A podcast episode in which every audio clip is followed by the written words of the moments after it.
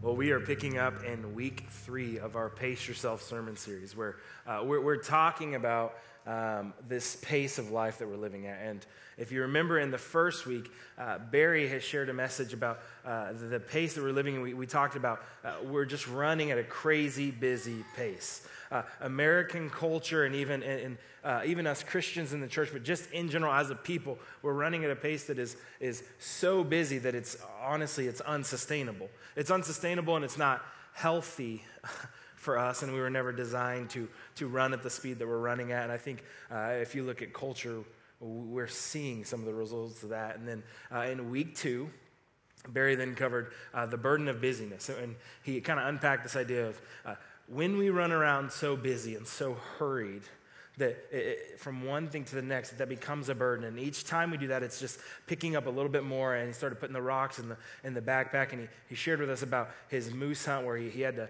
uh, carry a, a uh, half of a moose out of the woods and, and back to their camp and how uh, what that did to his body. And then he kind of tied that over into the fact that he was never designed or made to carry that kind of weight for that distance. And so um, this week, I, I, get the pleasure of talking about pushing pause. So last week, we kind of talked about uh, what the burdens are and what it looks like to, to carry a weight we're never designed and the fallout of that. But uh, this week, we're talking about what does it look like to push pause? What does it look like to push pause on our lives? And Barry shared last week uh, that, that, kind of our, our series bottom line has been this, and it's been that busy is a barrier to better.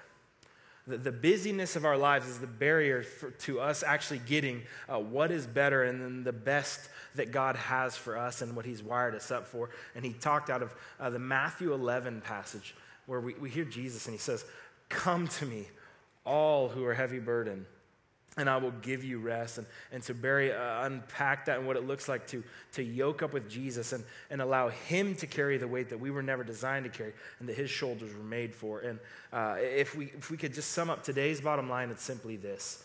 The bottom line for today is to get God's best, push pause and rest. To get God's best, to get the life that, that He wired you up for and the best and most out of your life. Uh, the Bible talks about a, a full life life to the full. Uh, to get the best out of that, to get the most out of it, we got to push pause and rest. And the Bible's word for this is Sabbath. And, and it's a Hebrew word. It comes from the Hebrew word uh, Sabbat or Shabbat. And what that word means is it literally means to stop and rest. It means to cease activity and to completely stop and rest. And then there's uh, actually, uh, it's, it's used in two different ways throughout Scripture. And the word Shabbat in the Hebrew uh, language was used for both uh, to stop and rest and to delight. And we're actually going to take a look at that. And if you were to uh, go and, and do a survey of, of Bible passages that actually talk about Sabbath, what you're going to find is that almost all of the passages in Scripture that refer to Sabbath refer to resting ceasing activity or, or delighting in the Lord. And so uh, the reality is this is as we talk about uh, the word Sabbath and, and Shabbat, we're talking about resting and operating out of the way that God has designed us to work, the way He's wired us up to work. And I think we know this is true. We know we're wired for rest because um, uh, take sports for instance. It's it's a basketball season. March Madness is right around the corner, and uh, I, I shared with them the last two services that I'm embarrassed to say it, but I was watching part of a KU basketball game yesterday. And um, uh, they were playing Oklahoma, and there was this, this uh, uh, exchange going on. And so uh, there was a couple steals that happened. And if you watch the basketball game, if you see basketball or really any sport, uh, one steal happens, two steals happen, and then uh, all of the momentum is shifted in one direction toward one team. And so the opposing team, what did the coach do? He had to call for a timeout, right? He called for a timeout and pushed pause. And, and the reality is, is it's not different for us that sometimes our life we get so crazy busy and it's running out of hand. We get in such a hurried rate and pace that if we don't push pause, if we don't call timeout, we're, it's only going to be to our detriment. And we're going to continue to, to run at that rate until we, we crash and burn. And the same is true if you, if you like to work out. Uh, lifting lifting, running, whatever it is uh, that you like to do for, for working out is, you know this, four, five, six days a week. Uh, you, you lift, you run, you work out, but eventually you have to take a rest day, right? Eventually, you have to take a, a pause day and an arrest day. And, and if you don't, you will end up beating your body to a place that was never uh, uh, meant to go, and, and you ultimately will end up doing damage that may be irreparable damage that you may not be able to repair. Um, but you have to. You have to take a rest day and push pause uh, on, on all things in life. And there's something inescapable about resting.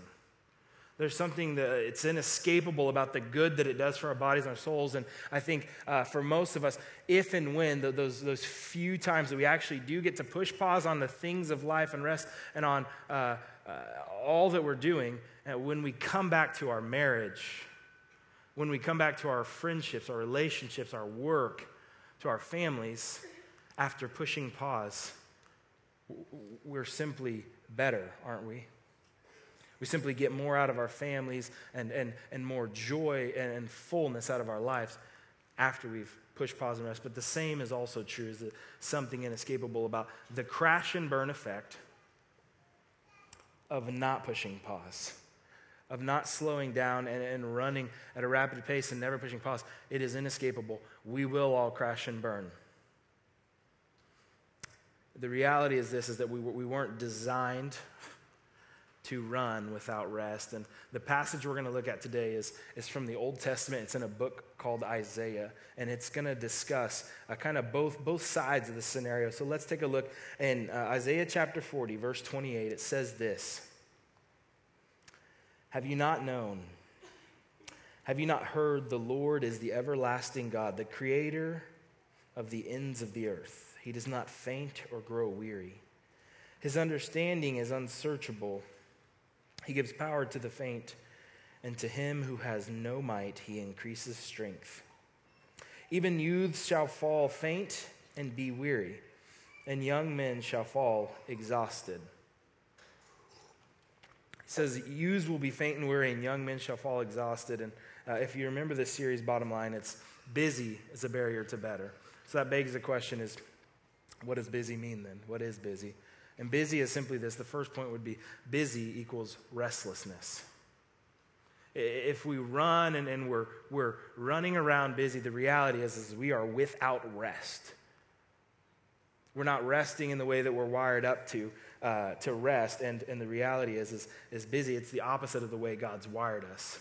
The way of busyness is the way of, of restlessness. And uh, we saw it in verse 30. But the author here says that even youths shall fall faint and be weary, and young men will fall exhausted. What, what the author's saying there is, is simply this he's trying to paint a picture of youths and young men, those who should have uh, plenty of vitality and energy and, and a wealth of, of energy and capacity in life, even them, they're going to fall tired.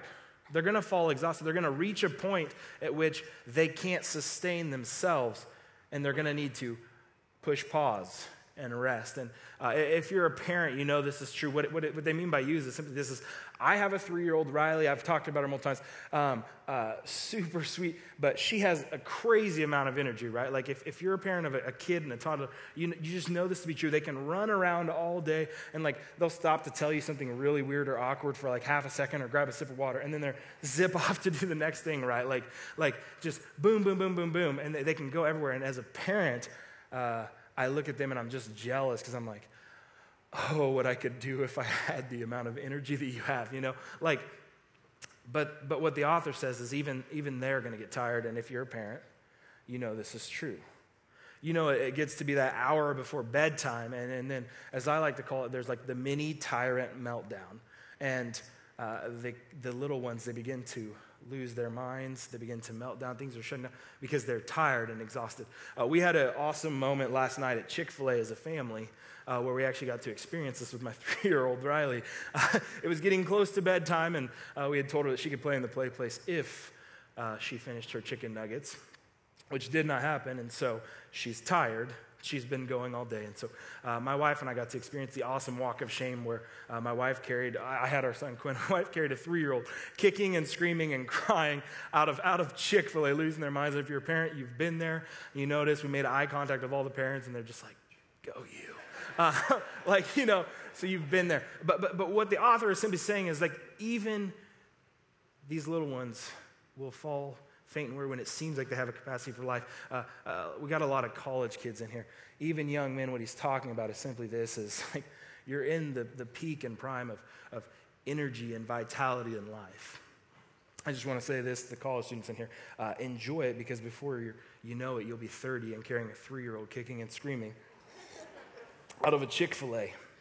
Um, no, but, but the reality is simply this is that when we run busy, we run in the opposite of the way that God has designed us to work. And, and I think that the reality for us as a culture, as a people, as a church, is this is this is the idol of our day. This is one of the idols of our day. I would argue it is the idol of our day uh, is to run around busy, tired and weary and exhausted. We just go, go, go, go, go from one thing to the next. And, and, and what I'm not saying here is it's not all bad. You know, a lot of times we're running around from one good thing to the next good thing. But it is the opposite of how God has designed us to work. And the reality is, nobody's exempt from this young, poor, or young and old and rich and poor, black, white, like nobody's exempt. And Wayne Muller puts it this way in his book, uh, his book Sabbath Rest, and he says this He says, I have visited the large offices of wealthy donors, the crowded rooms of social service agencies, the small house of the poorest families. Remarkably, within this mosaic, there is a universal refrain I am so busy.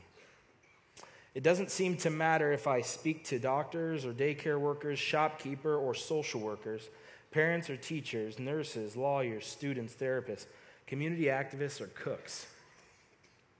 Whether they are Hispanic or Native American, Caucasian, or black, the more their lives speed up, the more they feel hurt, frightened, and isolated. Despite their good hearts and equally good intentions, their work in the world rarely feels light pleasant, or healing. Instead, as it all piles up upon itself, the whole experience of being alive begins to melt into one enormous obligation. It became the standard greeting everywhere I am so busy. He's saying nobody's exempt. I think we know it's a standard greeting. You ask your friend, uh, almost without fail, you ask somebody, hey, how you doing? And they're like, ah, good, busy, you know. I mean, we don't even think about it, but it is our response. And my question would be is why? Why has busyness become the idol of our day? I think that's the next logical question that we have to ask is if we're running around and if this is the idol of our day or one of the idols, then why is it the idol of our day? And I think uh, the reality is this is I think it's an identity issue. I think we run around busy seeking and searching for a false identity. Uh, if, if you were to read all of Isaiah chapter 40 uh, today, maybe this afternoon when you went home, what you would find is it, the whole chapter talks about a God who is big, and it talks about all of our identity, a God who's big and able and capable to do all that you can't do.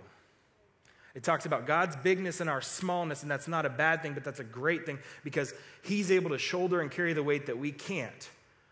But, but the reality is, is, I think this has become the idol of our day, and I think it is because we're seeking identity in all of our busyness and things.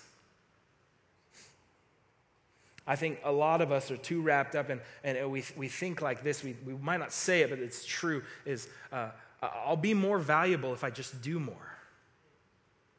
Like, like, I'll be more important if I just make more money and people will know who I am because uh, where there's money, there's recognition.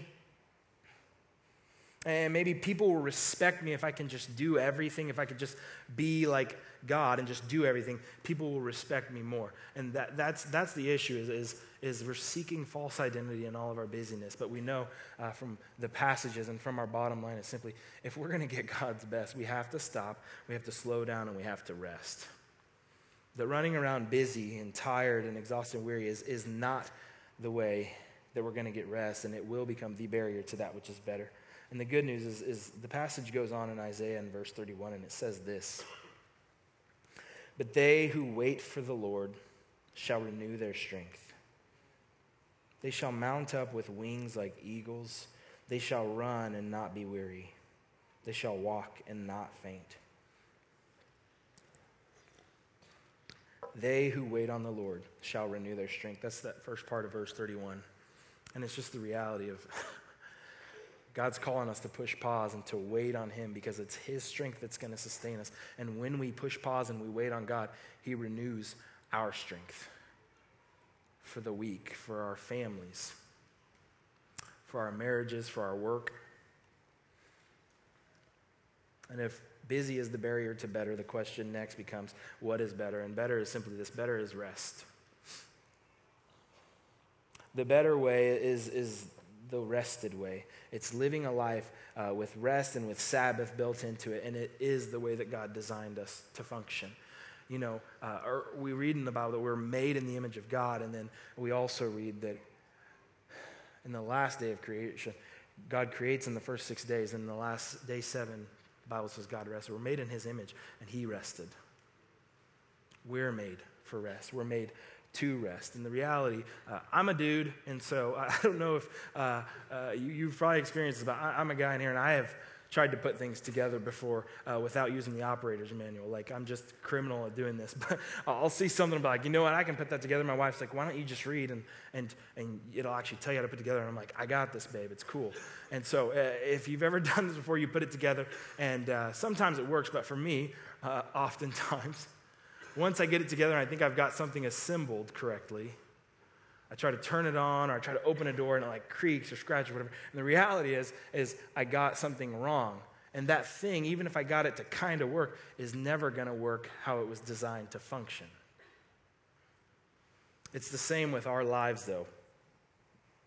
And what I'm trying to say is this is when you try to build your life in a different pattern and rhythm than the way God designed you for, no matter how hard you try, it's never going to work. No matter how much you white knuckle it and, and just try to push on and push through, if, if you build your life in a rhythm and pattern that God didn't wire you up for, it's never going to work. And eventually, you will crash and burn because we are designed for Sabbath lives and lives of rest. Um, just some fun facts about uh, this Sabbath. I was reading, I've been reading this book kind of as we've gone through this, and it's called The Ruthless Elimination of Hurry by John Mark Comer. Phenomenal book. Uh, you should give, give it a read. But in that book, he, he actually talks about a study that they did, and a, a study that was done uh, about the happiest people in America happiest people in the world. And, and what they found was there was this little uh, Christian sect, religious Christian sect, group of folks who were toward the top of the list called Seventh day Adventists. And so these are a group of people who they are like Old Testament Hebrew, like religious about the Sabbath and keeping Sabbath rest. And so they actually take a whole day of their week uh, and they, they push pause on life and they, they just don't do anything. And what the study found was they were toward the top of the list and the happiest people in the world. The other part that the study found was that on average, within this little group, religious group, uh, the average life expectancy was 10 years more than that of the average American. It's almost as if it's screaming to us God wired us up for rest and our life and our vitality hangs on it and dep- depends on it. And then uh, another study actually showed it was, it was on workplace productivity.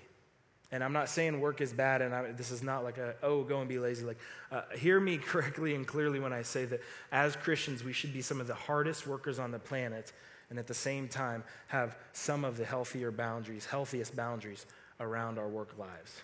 That, that's, that's all I'm trying to say here. But uh, this workplace productivity study found that uh, after 55 hours of work in a week's time, that workplace productivity took a drastic drop off. I mean, there was next to no productivity. If you hit 70 hours in a work week, they found it's actually negative effect and detrimental to the organization. You start almost reversing the, the work or the productivity that was happening.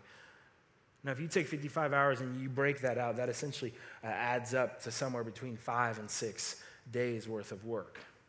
Again, it's, it's as if we were built for rest. And then the last study actually found that if, if we spend our lives uh, running around and crazy busy all the time, that it actually just sucks. it's just not fun.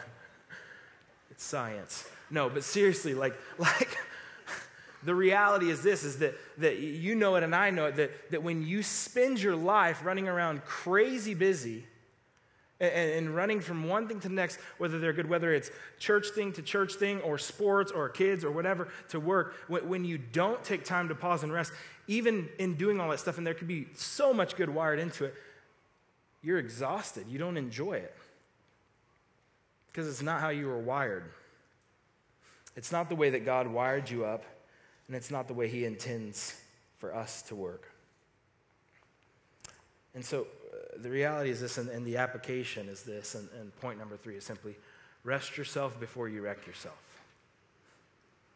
Right? Like, like you actually need to push pause and rest yourself before you wreck your life.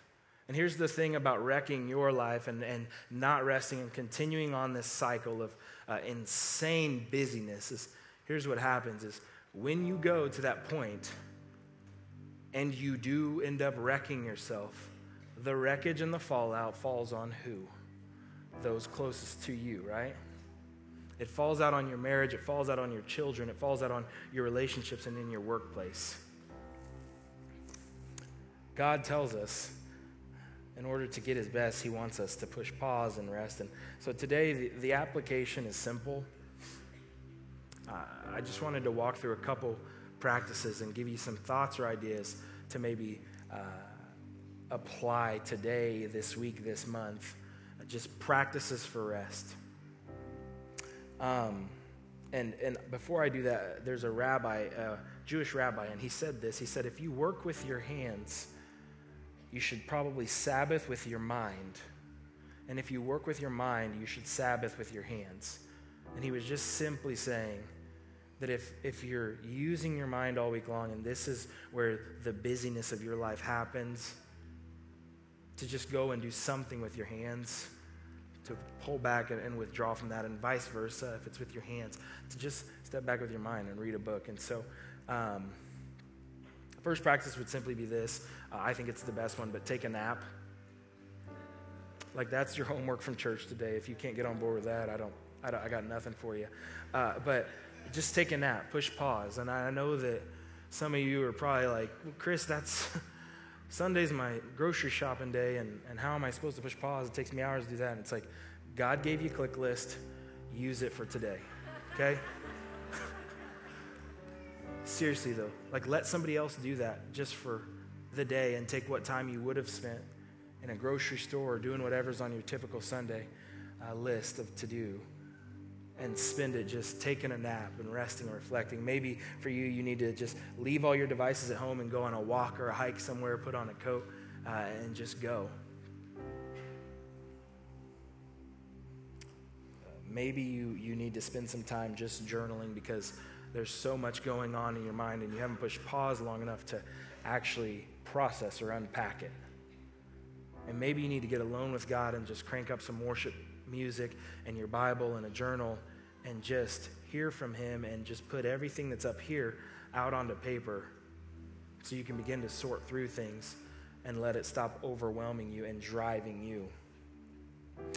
And maybe some of us in the room, we, we're those who have this, this is less about our family life and more about we're just driven and we work all the time. Maybe you need today to actually spend some of the money that you've gone and worked so hard and diligently for and book a vacation for your family because they need it and you need it and they need you. If you don't have money, book a staycation. Just take a few days off, be at home with your family. I, I think, uh, as I pointed out at the beginning of the message, this idea, this word Sabbath, it means rest and delight. And we're supposed to rest. We've got to push pause and rest, but it cannot end there for us as believers. Like we actually have to roll that up to delight in the God that we serve. So we've got to rest, but we've also got to delight in God, who's the sustainer and renewer of our strength, who teaches us to rest, who's wired us up for that. We have to delight in Him as well give thanks to God. And uh, my, my question is, is this, is how might our church change? How might your marriage change? Your family? How might it be impacted or affected if we actually took this serious uh, as believers and followers of Jesus, made in God's image, God who rested, if we actually got serious and we worked this in to the regular rhythm of our lives. Like, what would change about your work week if, if, if every work week you actually took a day, half a day, and just practice resting? Your family, your marriage, our church. I think in this city, uh, it would be amazing if 1,500, 2,000 people all pushed pause and rested and then were sent out into their workplaces, their homes, their marriages, different areas, and they just walked a little differently because they had a renewed strength. And I, th- I think, if I'm honest, there's a weary and watching world out there, and they're wanting to know, they, they're wondering, is this Jesus real? Is, is all the stuff that you say about this God of yours, is this stuff real? Is there really peace? Is there really rest out there? And I think that if we push pause and rested, we would be freer than anyone around. And I think that would be contagious and curious to everyone watching. I just, I think it could change how, how we do life, how we do work and marriage, and what would change if we did as the psalmist says in Psalm 62, and he says, Let all that I am wait quietly before God, for my hope is in him. What would that look like? How would things change? To get God's best, you have to push pause and rest. Would you pray with me? Father, we praise you. We love you. God, you are the sustainer. You renew our strength. You were built with shoulders to carry that which we, we can't carry. You didn't intend for us to. Lord, I pray that this week we would be able to have the courage to rest and find peace in you. It's in Jesus' name that I pray. Amen.